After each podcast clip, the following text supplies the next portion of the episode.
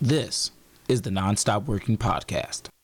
A lot of people think I'm from the hood. This is where we living at, y'all. Holding it down for anchor.fm forward slash 215. determining that it's something beyond Some you. people have footage. We're on our way to 1 million and more. You want I should treat them like white folks? Some people might not have footage at all, you know. non-stop working, working. They have naturalized poverty. You can also find Nonstop Working on Spotify, Google Podcasts, and Apple Podcasts. Ladies and gentlemen, what's going down? It's your man, Mr. Hurd, live and in full effect, holding it down for anchor.fm forward slash 215, the Nonstop Working Podcast, Philadelphia's number one independent podcast, DAUS, the Divine Artistic United Society.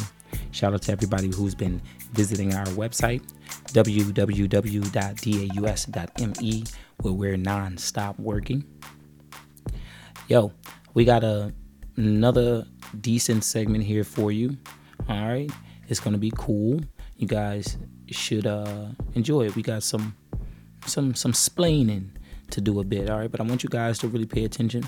It falls right in line with some of the things we've already discussed here at the Nonstop Working Podcast, and also it supports and is supported by some of the things we're discussing over at the Swint Network. Shout out to everybody who's been tuning into the Swint. We're off to a wonderful start there. So recently we just spoke with D Money. This is all at the Swint. We had D Money on the air, you know, discussing backstory Battle League. We also had Abdullah Bey bringing us some of the Moorish perspective on things, informing us about his latest book and um, a variety of other things that you guys should head on over and check out if you haven't.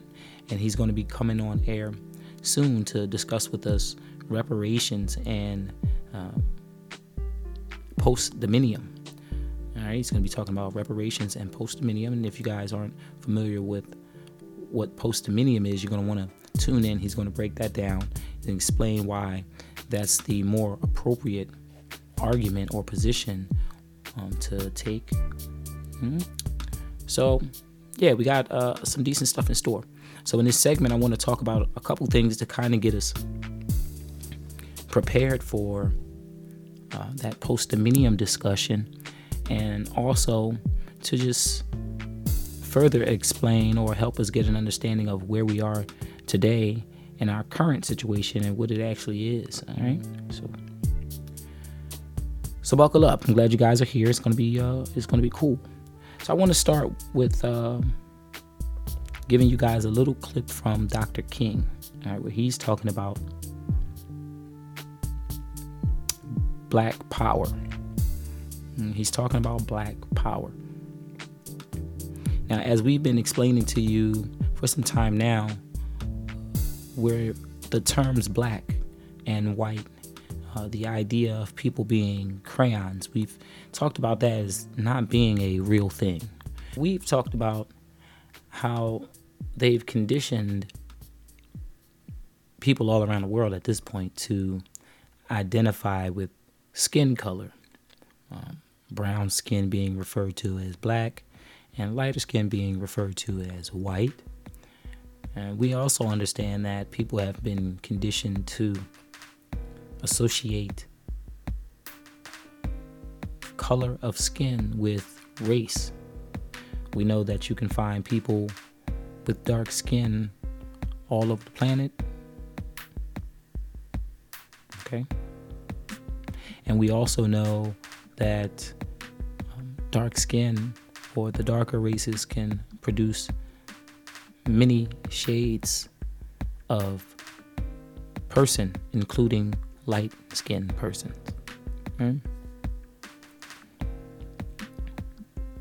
So we've talked about much of this stuff already. And this has been known for some time, right? Many people know this. All right.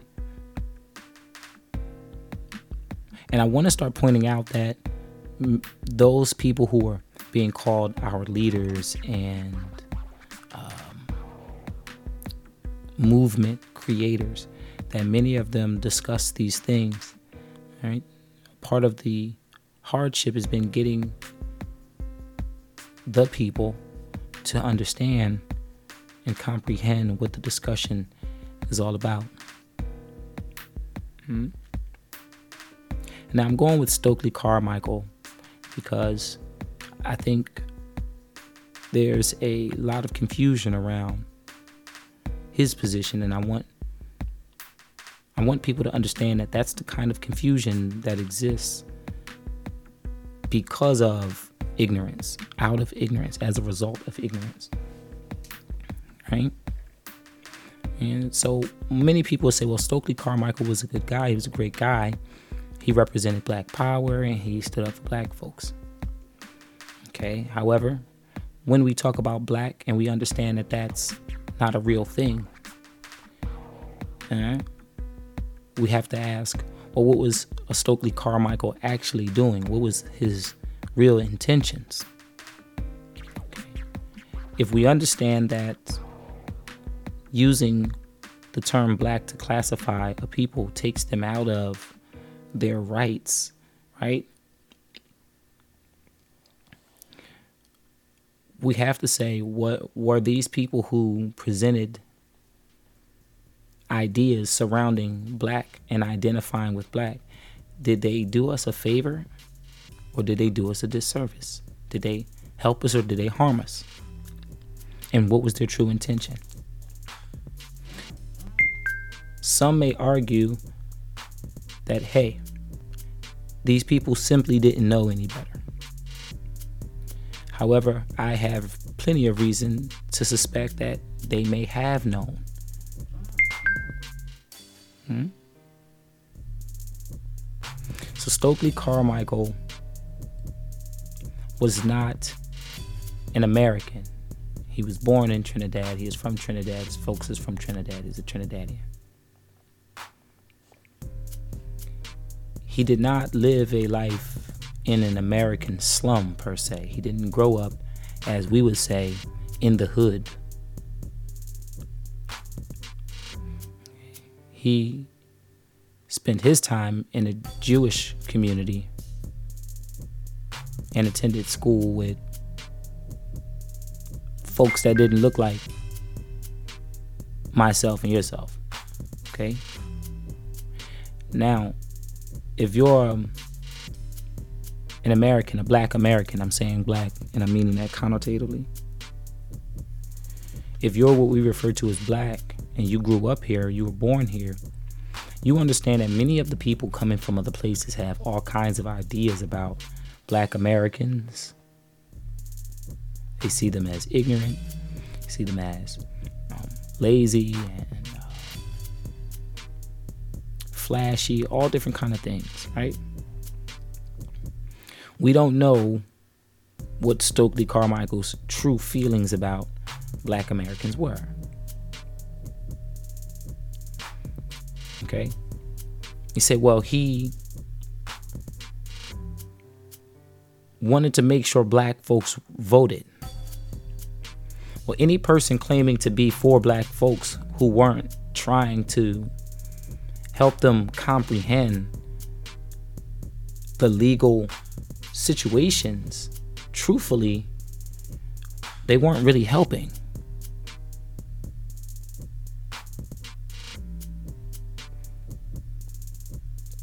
There's video where Stokely is out speaking with a woman at her house on her porch. You know what I mean? It's a regular old woman, like, you know, she's not in a fancy house or nothing, a little small, little shack type place.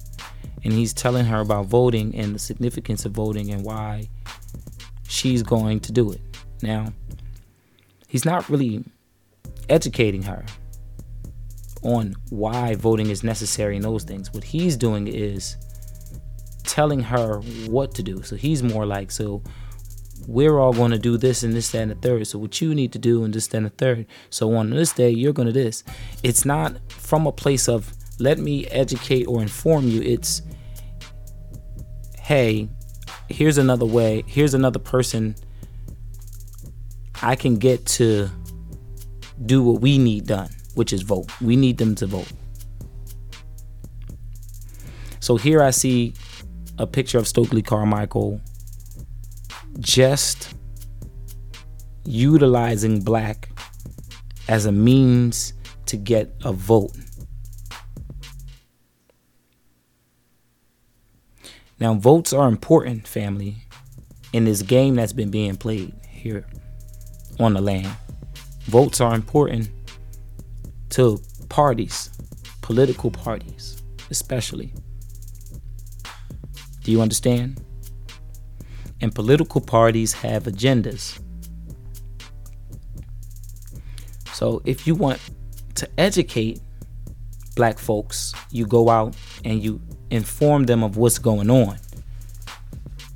What Stokely was doing was going out just trying to get blacks to vote, whether they were informed or not.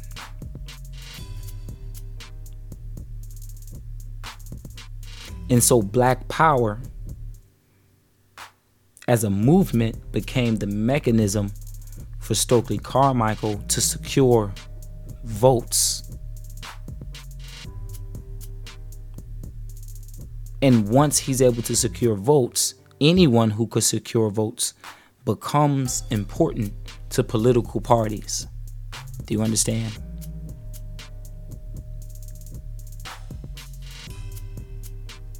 So was Stokely Carmichael involved with any political parties?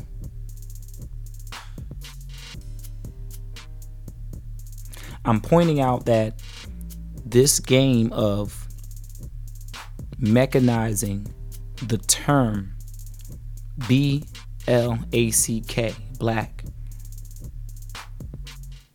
that the strategy of blanketing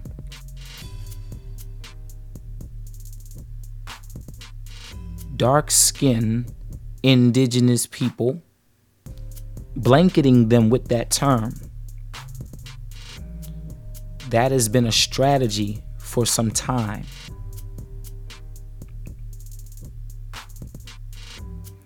The idea is to get the people to detach themselves from their own right and place themselves in another position where there aren't any rights so that they can be manipulated and that their true position can be usurped.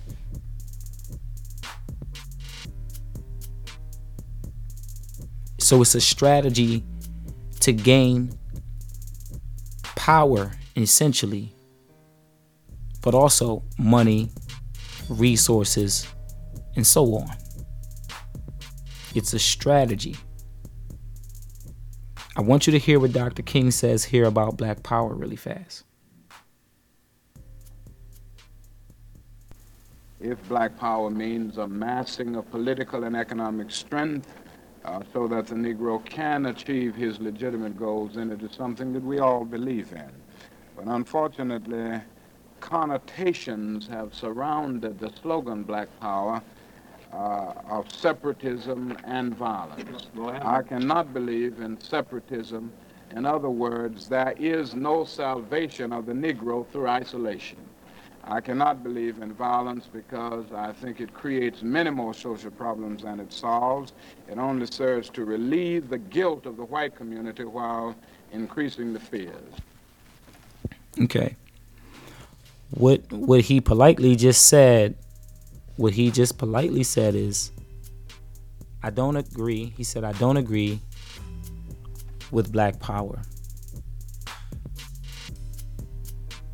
And he said I don't believe in black power because unfortunately there has been connotative meanings applied to it. So, if it means something good for black folks, like what he stated in the beginning, he said, then I'm for that. He said, however, that is not the case. Unfortunately, he's saying the term black power has been made to mean other things that I don't agree with, like separatism and violence. But there's also other things, you understand? There's also other things that are being associated and applied to black. Black art, black music, black clubs, black restaurants, black hairstyles, black communities. First black athlete this, first black ever that, first black female this, first black male that. See? It's cap.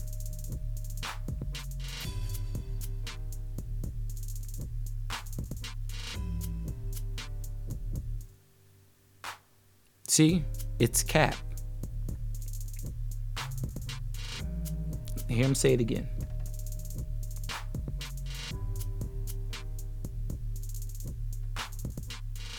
Unfortunately, strength uh, so that the Negro can achieve his.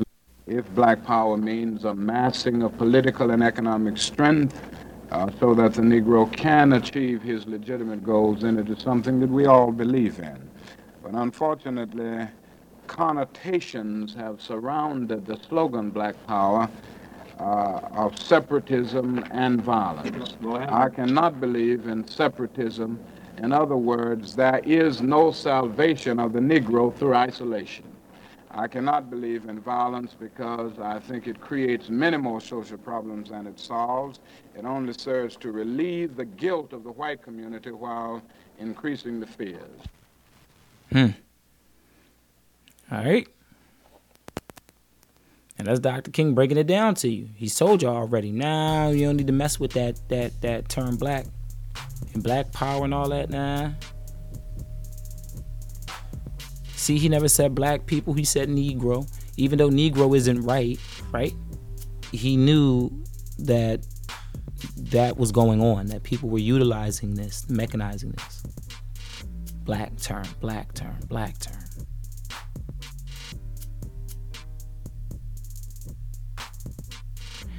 We got to get away from that.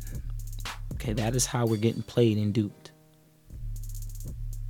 How come we don't have any black artists in the show? We don't need black artists in the show. We need artists. And and who needs to have black people in the show?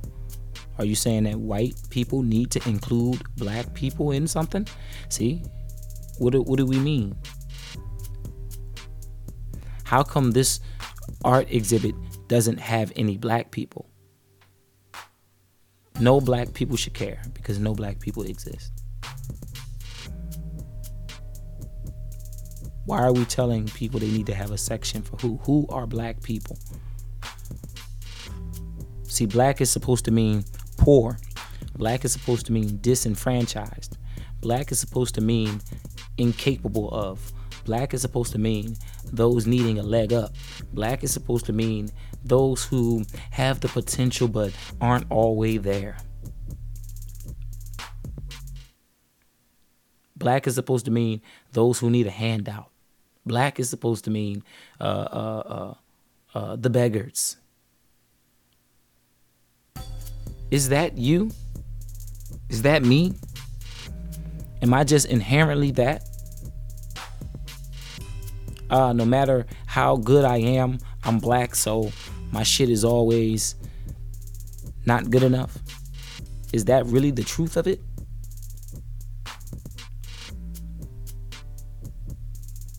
Well, because of these connotations, this is what it's become. And I'm saying we we need to break out of that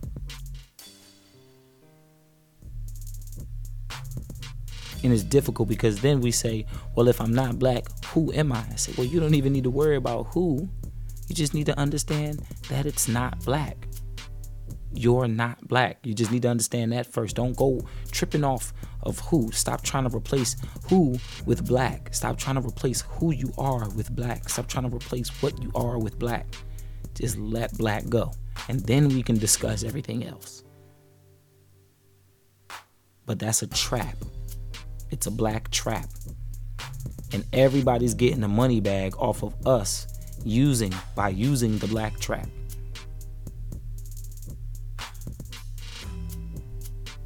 Oh, uh, this is going to be the first black transgender artist. It's been plenty of black transgender artists, y'all. They just weren't going under this put me as in, in the forefront as the first black trans thing. It's been transgender artists. Don't let them cap.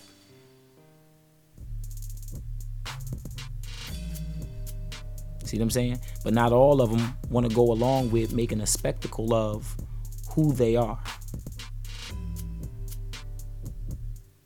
Not everybody. Uh, uh, some people are okay with the trick bag. Some people okay with going right along with it. I'm the first black artist to be unapologetic about my obesity.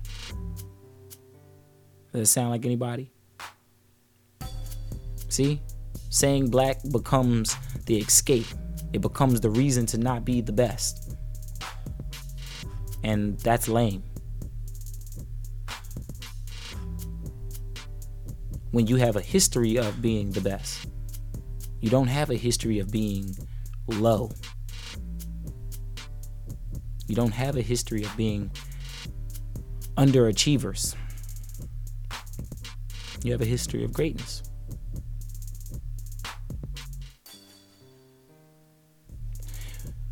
So I want you to check out this next clip here. It's talking about Hawaii. All right, now I think this is significant because in Hawaii they have going on there what has happened here.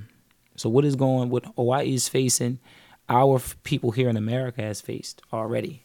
We've forgotten about it. In some places they're still dealing with it, so on and so on. But many of us, like in Hawaii, don't know.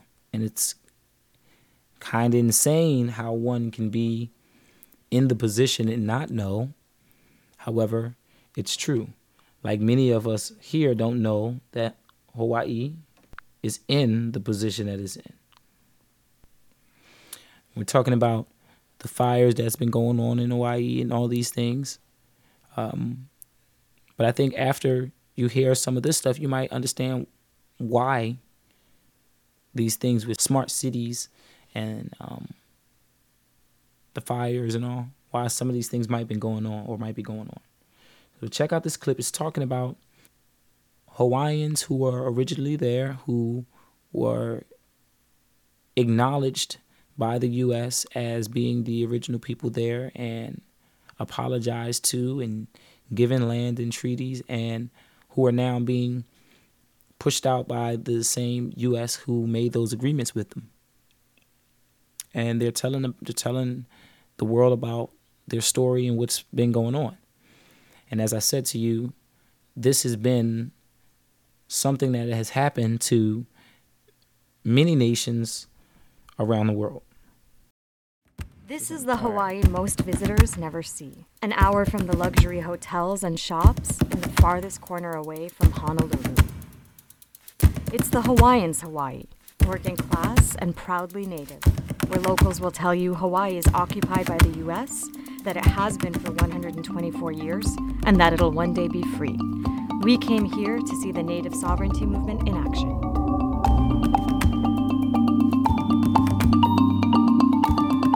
We are driving through Waimanalo, which is a stronghold of the sovereignty movement here in Hawaii, and we're headed to a village in the hills that was established by a sovereignty group called the Nation of Hawaii. The village is called Refuge of Waimanalo, with a population of roughly 80. The state handed the group 45 acres of land in the 90s after it occupied a popular beach for over a year.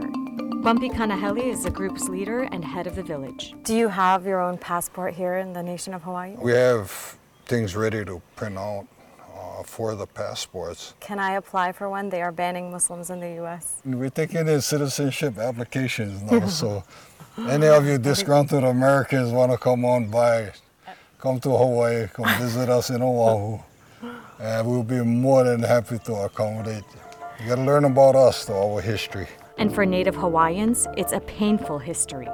In 1893, armed U.S. naval forces helped American sugar plantation owners overthrow Hawaii's queen. The provisional government that was set up after ceded Hawaii's sovereignty to the U.S. Then it embarked on a campaign to squash native culture. What's one word you would use to describe what happened here in 1893? Genocide. That was their intent to make life hard for us. in such a way it would cause our own destruction. And that's what happened. It's still happening. It's more passive. It's like genocide in paradise. It's made official at the White House. President Eisenhower congratulates the new congressional representatives of Hawaii, adding the 50th and southernmost state. Hawaii officially became America's 50th state in 1959. In 1993, the U.S. formally apologized for its involvement in the illegal overthrow of the sovereign Hawaiian kingdom, 100 years after the fact. That's where the story of how Bumpy wrangled these lush foothills begins. In that apology resolution, the U.S. admitted that Native Hawaiians had never relinquished their sovereignty. Armed with that fact, Bumpy and 300 others occupied Makapu'u Beach. They set up tents. All right. All right. I'm to pause there and I'm to go back a little bit. Hopefully, you're following what they said. All right. So, they go out. She's the young lady is interviewing the, the, the Hawaiian bull, right? And then they start telling a story about how things got going for him. And it started a hundred years before they said with the queen. hmm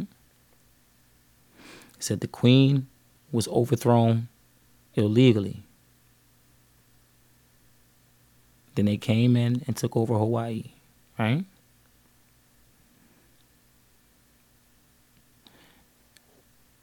Made it the 50th state and all this other kind of stuff.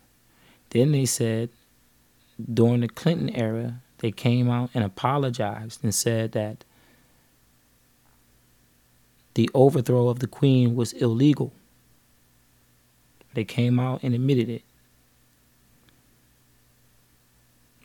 And so this brother and a bunch of other Hawaiians formed and said, well, if the overthrow of the queen was illegal, so is your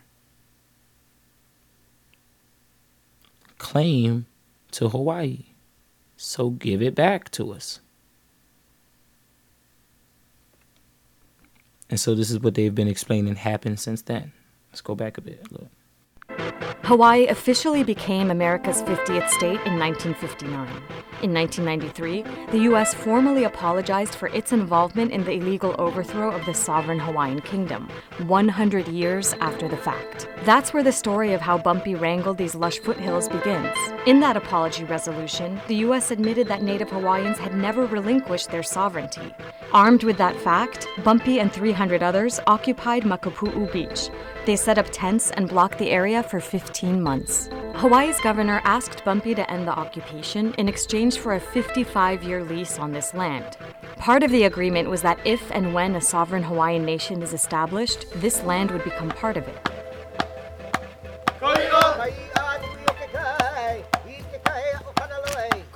Along with the renewed fight for independence came a cultural shift throughout Hawaii. Native Hawaiians began reclaiming traditions that were once actively suppressed. That meant teaching youth language and dance, getting traditional tattoos using ancient techniques, and fostering traditional farming and food making. But in reality, not much has changed. Everyone we talked to during our week there repeatedly stressed that Hawaii continues to be occupied illegally. Military complex gave us our complex.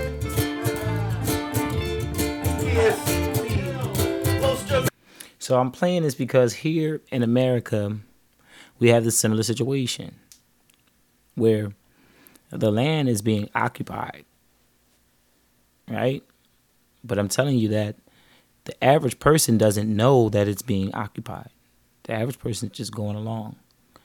When they see churches and they see forces and authorities, they don't see land being occupied. They just see the city and the state that they live in and their block and the neighborhood. They don't understand what all of these things in position mean.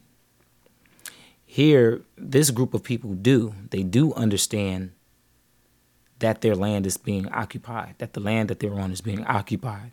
And they know what those who are occupying it look like. And they're communicating with them. You see what I'm saying? But half of their issue is the same that we have is that so many people around the world don't understand what occupation looks like. because they've been conditioned to to go along with it to be um, a participant willingly. Go back and hear it again. Look. Hawaii continues to be occupied illegally. Military complex. Traditions that were once active in months. Hawaii's governor asked Bumpy to end the occupation in exchange for a 55 year lease on this land. Part of the agreement was that if and when a sovereign Hawaiian nation is established, this land would become part of it. So understand they said if and the idea they said the the the government said yo instead of y'all posting up where y'all are how about we agree? Y'all move y'all situation from right here and stop blocking us to this 55 acre situation. We're gonna give y'all this piece of land here and y'all can set up there. And if and when a sovereign hawaiian nation is established if and when if if should be if if and when. Now they made an agreement to if and when See, that's cap. So we gotta understand the wordplay. If and when. Shouldn't been an if, should be just and when. If and when I wouldn't have been able to agree to. Now, based on the admission and the whole situation, yo, these guys are protesting that they're protesting and making the claim that since that was illegal, and we never relinquished our sovereignty, the land is just ours. There should be no if and when agreement based on the admission. Based on the admission, it should just be a relinquishing. All right, so we admitted we was wrong. We acknowledged that we was wrong. Here you go. Take it back. Have it your way. That's what should occur. Instead, they went into an agreement of if and when. So we're going to give y'all this land, 55 acres. Now, if and when y'all establish a nation of Hawaii, wait a minute, they're already a nation of Hawaii. What do you mean if and when? They are already it. They were already it. This is why I wouldn't be able to do it if and when. We're going to give y'all the 55 acres and y'all can start rebuilding from there.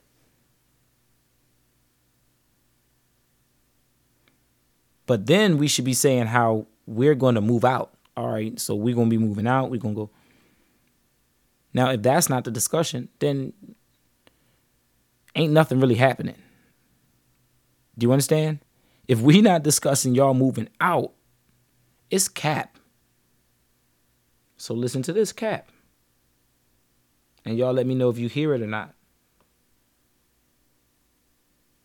They set up tents and blocked the area for 15 months. Hawaii's governor asked Bumpy to end the occupation in exchange for a 55 year lease on this land. Part of the agreement was that if and when a sovereign Hawaiian nation is established, this land would become part of it.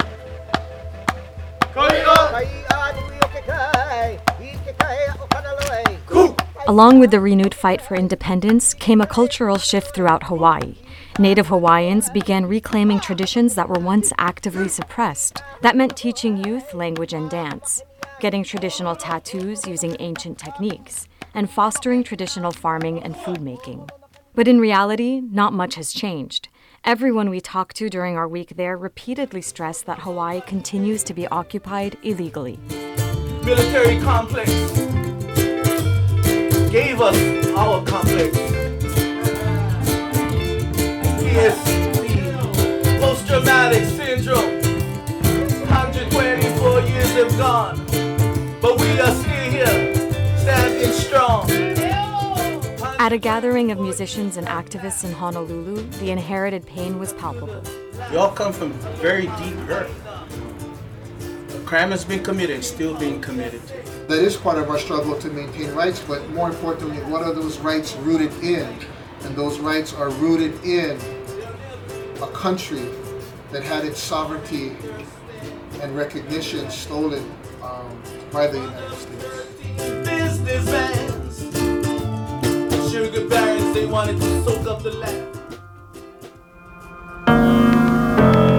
Bumpy sees his village as a model for self determination, but for now, it's still partially on the grid.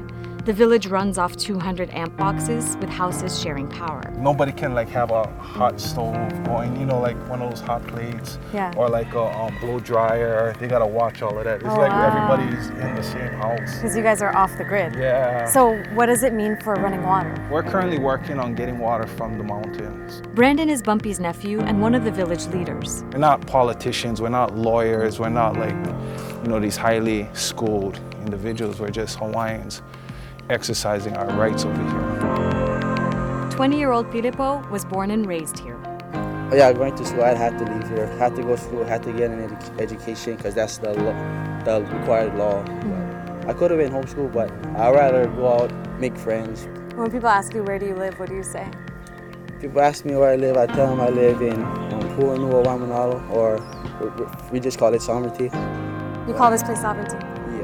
For some Native Hawaiians on the outside, sovereignty movements like Bumpy's are beyond symbolic. They have a real impact. Overall, you need those type of people. If we don't shake up things, Hawaiian language would have never been approved to be taught as a foreign language. We wouldn't have uh, Native Hawaiian agencies to provide us with better health and wellness, nutrition, education. So we fought for a lot to receive a lot. What's your message to Americans in the United States who might not know much about Hawaii's history or what you're doing here? I don't know if I want to talk to the people of America. They, they like battling with each other right now, hmm. right? And so all I can say is we've been there. you know, we've been there, America. And we still have a lot to settle with the United States. It's not done. Hey guys, it's Dena. Be sure to check out the last video in this series where I take you back to the studio and reflect on what I've seen and learned in my week here in Hawaii. And let us know what you think. Yeah. So there. Okay, so in Hawaii, you got folks there that are dealing with the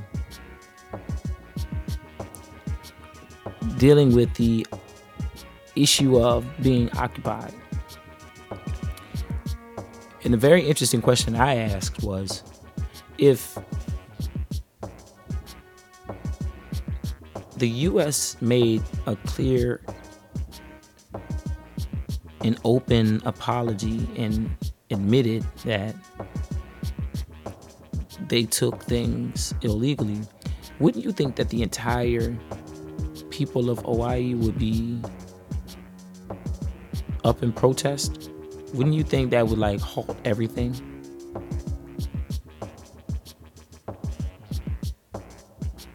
But it doesn't. You see, there's a, a, a select group of people that's saying, hey, this is inappropriate, this is wrong. We speaking out against it. Things need to change. And everybody else just says, nah, we're cool with it. Let's just keep it the way it is, keep going along. Just turn a blind eye. Well, that's the same way in America and in other places. There's people who understand what's been happening, what kind of laws have been being broken, and they've been explaining it and pointing it out to people. So why isn't everyone up in protest?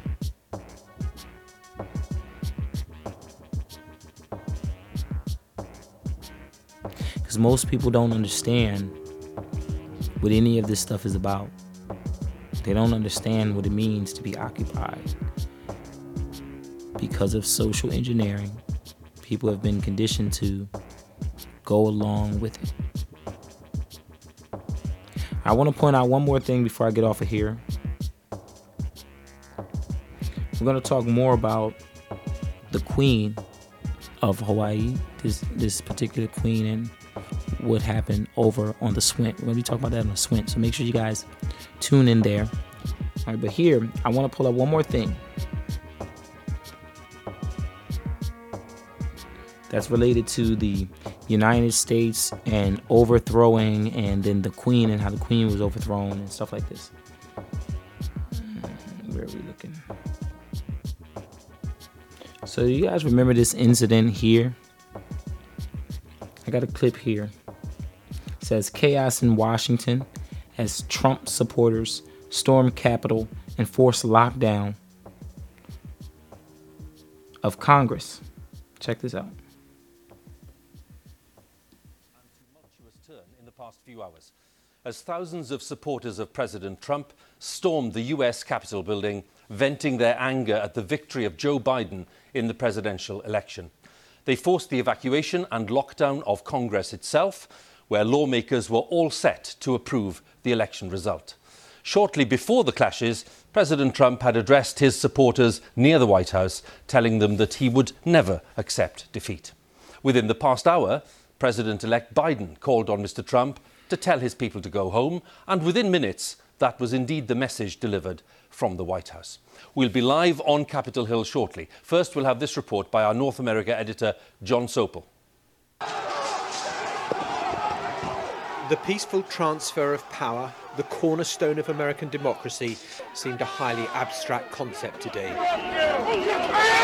As Trump supporters clashed with police as they tried and succeeded to storm the Congress, where America's elected leaders had gathered to certify the election victory of Joe Biden. Earlier, in a rally outside the White House, Donald Trump encouraged his loyal base to fight to overturn the result of this bitterly contested election. We're going to walk down to the Capitol and we're going to cheer on our brave senators and congressmen and women. And we're probably not going to be cheering so much for some of them. Because you'll never take back our country with weakness. You have to show strength and you have to be strong. Many of his supporters needing little encouragement to join the fight. We're here to support, you know, if, if violence happens, like it happens, but we're not going to start it. You know, we're just like here to defend ourselves. With blood. Yeah. Sorry, say that again. I'm a Mexican immigrant. I support Trump. Freedom is paid for with blood, and I didn't say tyranny always Mexican. masquerades itself as safety and security, and that's what we're fighting against right now. Outside the Capitol, the outer ring of security had been breached. The crowds had taken Donald Trump at his word, and they were taking the fight to the heart of American democracy. They were literally banging on the doors of Congress. And then some Trump supporters managed to get inside. They were armed and wandering the Capitol building. There were tense and violent scenes with police who'll have never dealt with anything like this.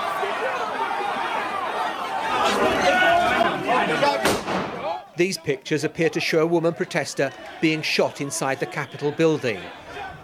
A stretcher was sent in. She was later given CPR. A protester breached the inner sanctum of the chamber. The vice president had to be removed to safety by his Secret Service detail. And then the joint session was adjourned. Earlier, the Republican Senate leader, for so long a loyal lieutenant of the president, turned on him with this withering assessment. this election were overturned by mere allegations from the losing side, our democracy would enter a death spiral. We'd never see the whole nation accept an election again. Every four years would be a scramble for power at any cost. That's what it and is. the vice president, who's officiating over this joint session and has shown Donald Trump near slavish loyalty, also said it was not his role to overturn the verdict of the people. Mm. My oath to support and defend the Constitution constrains me from claiming unilateral authority to decide which electoral votes should be counted. And he went on the presidency belongs to the people and to them alone. And the president elect has gone on television to warn that American democracy is under unprecedented assault, and he made this appeal. I call on President Trump to go on national television now to fulfill his oath and defend the Constitution and demand an end to this siege, to storm the Capitol, to smash windows, to occupy offices, the floor of the United States Senate, rummaging through desks, on the Capitol, on the House of Representatives, threatening the safety of duly elected officials. It's not protest, it's insurrection. Donald Yes, Trump has spoken. He called on his supporters to stand down, but condemnation, there was none. This was a fraudulent election, but we can't play into the hands of these people. We have to have peace. So go home. We love you. You're very special. The chamber has emptied, democracy put on hold. Outside, they were scaling the ramparts, the mob for the moment in charge, believing they have the right to overthrow the will of the people. Tonight, the shining city on the hill, as America likes to describe itself, feels as though the light of democracy is flickering dangerously. Jon Sopel, BBC News, Washington. Okay. You guys remember that? Wanted to play that out there like that just so you all, if you didn't get any of the details when it all went down, you got the details now. That right there, though, that was an attempt at a coup. So, the same way the Queen was disrupted and pulled out of power in Hawaii by the US, that was what I'm not going to say Donald Trump did, but that's what that mob was attempting to do. Okay? When they took over the Queen of Hawaii's shebang, they pulled up to her spot with military force, just an army. You understand what I'm saying? They walk right up with a whole military. Now, when you pull up to somebody's spot with a whole military, you don't have to fire a shot for it to be clear what's going on. So they were able to strong arm that queen, pull up. Hey, you need to come on out, come with us, come peacefully. And once they secure her, they just go ahead and take over the show. Donald Trump, or the people in support of Trump here, rather, tried to pull off this coup. The difference is that they didn't have the force, they didn't have a military to show up with. They had a lot of people, but not exactly a military. So they couldn't just walk up silently and everybody just hands down go along with it. The people that they were attempting to usurp had the military, had the arms and all this other kind of stuff. So it was a little tricky. But that's what you saw happen. That's why they stormed the Capitol. That's you know what I mean. They they tried to over they they they tried to surround and entrap the decision makers, the policy makers. You see what I'm saying? And then tell them to give it up. Basically, give up your position to make them say, "Okay, we submit." The question is who were those people trying to do the coup? Who were who were the people trying to overthrow it? Understand by overthrowing what they wanted to do was take over the United States. The same way those people took over Hawaii, that's what they were trying to do with that storm the Capitol. It wasn't just storm the Capitol and take over the Capitol building it's take over the whole government operation and the way things go and so on. That's what that was supposed to lead to. So my question becomes in all of those people that stormed the Capitol, who were they? As the one guy said, I'm a Mexican. What are you doing here? You could have had Russians in there. You could have had uh, Japanese soldiers in that mob. You could have had all kind of people in that mob. Who was the mob? Who was really trying to overthrow and usurp? Who was it really? And I'm also pointing this out to you so you understand that these kind of things are going on around the world. This is about power, and the control of economics, which is the control of resources. Okay? I don't know this to be about race. I don't know any of this to be about race.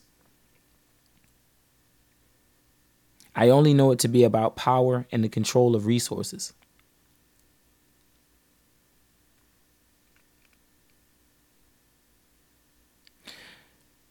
So, family, you don't want to be utilized by others. You don't want to be harnessed it. You don't want to be used as a as a as a means to an end by any and everybody. You want to be in some form of control of your own self. You know. And this is what we're talking about. Gaining control of yourself. I'm not encouraging anyone to storm any Capitol. I'm not encouraging anyone to become violent for any reason.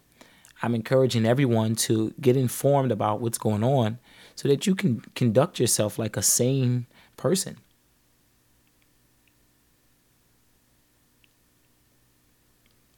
So that you're not walking around while being oppressed, believing there's no oppression. It's anchor.fm forward slash 215, the nonstop working podcast. Philadelphia's number one independent podcast. Make sure you guys continue to tune in. Make sure you continue to visit our website, www.daus.me. Everybody who's been visiting so far, thank you. Make sure you guys tune in and check out the Swint. All right, the Swint network is growing, so you don't want to miss out. And tune in to our next segment over at the Swint, where we're going to have Brother Abdullah Bey talking to us about reparations and post dominium.